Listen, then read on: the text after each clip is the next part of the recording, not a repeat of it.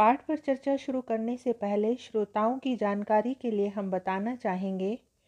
इस पॉडकास्ट पर आधारित वीडियो यूट्यूब पर तथा पॉडकास्ट और वीडियो पर आधारित पाठ्य सामग्री का पीडीएफ स्लाइड शेयर पर उपलब्ध है। नमस्कार, आज हम कक्षा बारहवीं की पुस्तक स्वतंत्र भारत में राजनीति के अध्याय एक, राष्ट्र निर्माण की चुनौतियों के भाग एक पर बातचीत करेंगे। इस पाठ में हम जिन बिंदुओं पर बातचीत करेंगे, वे हैं नए राष्ट्र की चुनौतियाँ, भारत और पाकिस्तान विभाजन, पटेल और राष्ट्रीय एकता, भारत के राज्यों का गठन, भारत के राज्यों का पुनर्गठन और भारतीय राज्य पुनर्गठन आयोग की सिफारिशों के बारे में। इस पाठ को दो भागों में बांटा गया है। इस वीडियो में नए राष्ट्र की चुनौतियाँ, भारत और पाकिस्तान का विभाजन और पटेल और राष्ट्रीय एकता के बारे में चर्चा करेंगे। दूसरी वीडियो में भारत के राज्यों का गठन, राज्यों का पुनर्गठन, राज्य पुनर्गठन आयोग पर बातचीत होगी। आज हम जिन बिंदुओं के बारे में जानकारी प्राप्त कर पाएँगे, वे है नए राष्ट्र की चुनौतियाँ कौन सी थी? विभाजन की समस्या क्या थी? पटेल और राष्ट्रीय एकता का क्या संबंध था?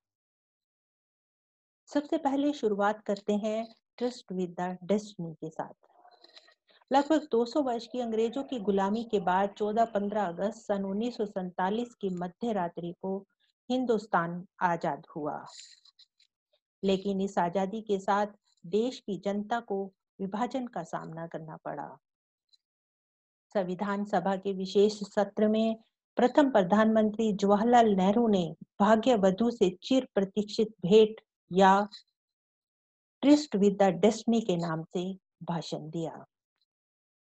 आज़ादी की लड़ाई के समय दो बातों पर सबकी सहमति थी। एक, आज़ादी के बाद देश का शासन लोकतांत्रिक पद्धति से चलाया जाएगा। दूसरा, सरकार समाज के सभी वर्गों के लिए कार्य करेगी। पहला बिंदु, राष्ट्र के निर्माण की चुनौतियाँ। राष्ट्र के निर्माण की मुख्य चुनौतियों के बारे में यहाँ पर हम बातचीत करते हैं। मुख्य रूप से भारत के सामने चार तरह की चुनौतियाँ थी।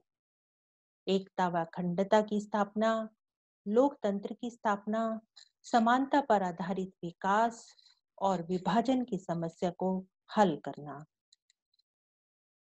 पहली चुनौती एकता व अखंडता की स्थापना। भारत अपने आकार और विविधता में महान देश के बराबर था। यहाँ विभिन्न भाषा, संस्कृति और धर्मों के अनुयायी रहते थे। भारत के सामने इन सभी को एकजुट करने की चुनौती थी। दूसरी लोकतंत्र की स्थापना। लोकतंत्र की स्थापना के लिए भारत ने संसदीय शासन पर आधारित प्रतिनिधित्व मूलक लोकतंत्र को अपनाया।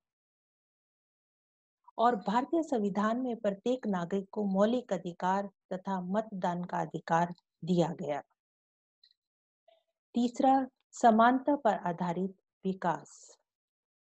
समानता पर आधारित विकास के अंतर्गत हमें ऐसा विकास करना था जिससे संपूर्ण समाज का कल्याण हो, ना कि किसी एक वर्ग का। अर्थात सभी के साथ समानता का व्यवहार किया जाए और सामाजिक रूप से वंचित वर्गों तथा धार्मिक अल्पसंख्यक समुदायों को विशेष सुरक्षा दी जाए। दूसरा बिंदु भारत पाकिस्तान विभाजन। विभाजन के को हम दो भागों में बांटते हैं। एक विभाजन और दूसरा विभाजन की चुनौतियाँ। विभाजन के समय मुस्लिम लीग ने द्विराष्ट्र सिद्धांत को अपनाने के लिए तर्क दिया। यह कहते हुए कि भारत किसी एक कौम का नहीं, अपितु हिंदू और मुसलमान नाम की दो कौमों का देश है। और इसी कारण से ही मुस्लिम लीग ने मुसलमानों के लिए एक अलग देश, यानी पाकिस्तान की मांग की। तथा भारत के विभाजन का आधार धार्मिक बहुसंख्या को ही बनाया गया। जिसके कारण कई प्रकार की समस्याएँ उत्पन्न हुई, जैसे पहली, मुसलमानों की जनसंख्या के आधार पर पाकिस्तान में दो इलाके शामिल किए जाएँगे। पश्चिमी पाकिस्तान और पूर्वी पाकिस्तान और इनके मध्य में भारतीय भूभाग का बड़ा विस्तार रहेगा। दूसरा, मुस्लिम बहुल प्रत्येक इलाका पाकिस्तान में जाने को राज़ी नहीं था। पश्चिमी, उत्तर सीमा प्रांत के नेता खान अब्दुल गफ्फार खान जिन्हें सीमांत गांधी के नाम से भी जाना जाता है, वह द्विराष्ट्र सिद्धांत के एकदम खिलाफ थे। तीसरा ब्रिटिश इंडिया के मुस्लिम बहुल प्रांत पंजाब और बंगाल में अनेक हिस्से बहुसंख्यक गैर मुस्लिम आबादी वाले थे। ऐसे में इन प्रांतों का बंटवारा धार्मिक बहुसंख्या के आधार पर ज़िले या उससे निचले स्तर के प्रशासनिक हलके को आधार बनाकर किया गया। चौथा, भारत विभाजन केवल धर्म के आधार पर हुआ था इसीलिए दोनों ओर के अल्पसंख्यक वर्ग बड़े असमंजस में थे कि उनका क्या होगा। वे कल से पाकिस्तान के नागरिक होंगे या भारत के? विभाजन की समस्या के बारे में अब यहाँ पर बातचीत करते हैं। पहली समस्या यह थी कि भारत विभाजन की योजना में यह नहीं कहा गया था कि दोनों भागों से अल्पसंख्यकों का विस्थापन भी होगा। परंतु विभाजन से पहले ही दोनों देशों के बटने वाले इलाकों में हिंदू मुस्लिम दंगे भड़क उठे। पश्चिमी पंजाब में रहने वाले अल्पसंख्यक गैर मुस्लिम लोगों को अपना घर बार ज़मीन जायदाद छोड़कर तथा अपनी जान बचाने के लिए वहाँ से पूर्वी पंजाब या भारत जाना पड़ा। और इसी प्रकार मुसलमानों को पाकिस्तान जाना पड़ा। दूसरी समस्या थी कि विभाजन की प्रक्रिया में भारत की भूमि का ही बंटवारा नहीं हुआ, बल्कि भारत की संपदा का भी बंटवारा होना था। तीसरी समस्या, आज़ादी एवं विभाजन के कारण भारत को विरासत के रूप में शरणार्थियों के पुनर्वास की समस्या भी मिली। लोगों के पुनर्वास को बड़े ही संयम ढंग से, व्यवहारिक रूप से प्रदान किया गया। शरणार्थियों के पुनर्वास के लिए पुनर्वास मंत्रालय बनाया गया।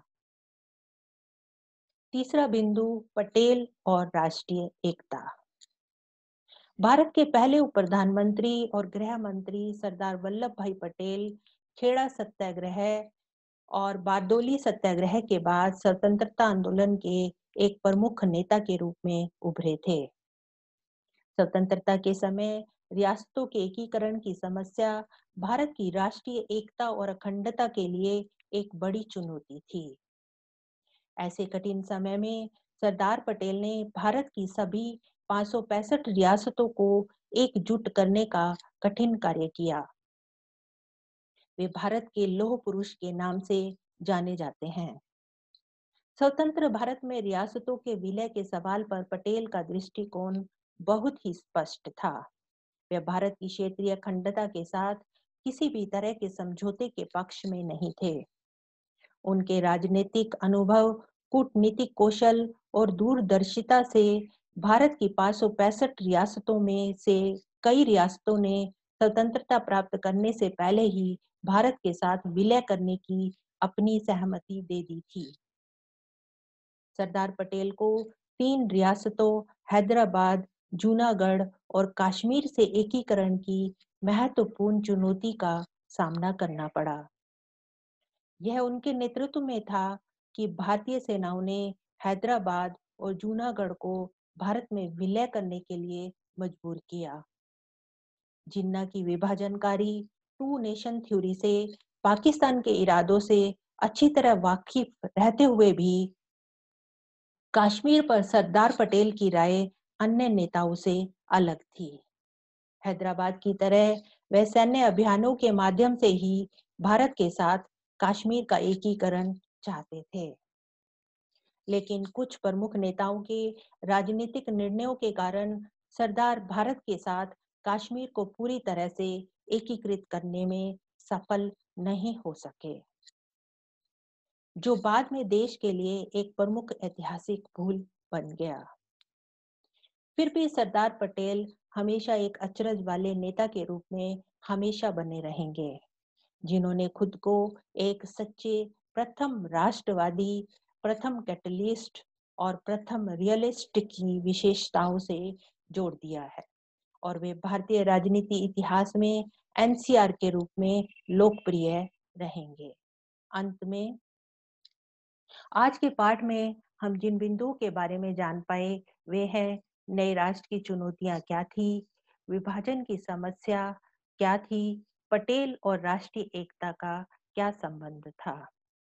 इस पाठ की पाठ्य सामग्री निम्नलिखित लिंक पर उपलब्ध है। अगले वीडियो में पाठ के अगले भाग की चर्चा करेंगे। Thank you for your kind attention.